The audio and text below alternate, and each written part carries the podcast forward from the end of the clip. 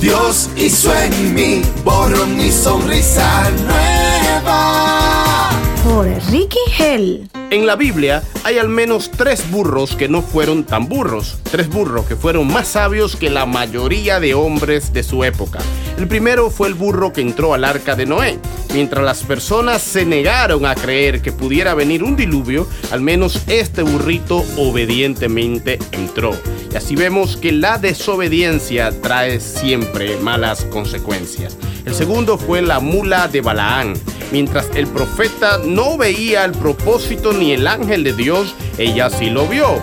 La vista es una función de los ojos, pero la visión es una función del corazón.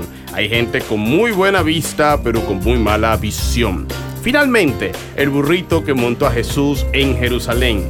Mientras muchos hombres le dieron la espalda a Cristo, este burrito puso su espalda al servicio de Cristo, enseñándonos que todo lo que tenemos debe ser para Dios. Ah, y se me olvidaba, Sansón mató todo un ejército de filisteos con una quijada de un burro, enseñándonos que si Dios usó la quijada de un burro, ¿qué no haría con un burro entero? Déjate usar por el Señor.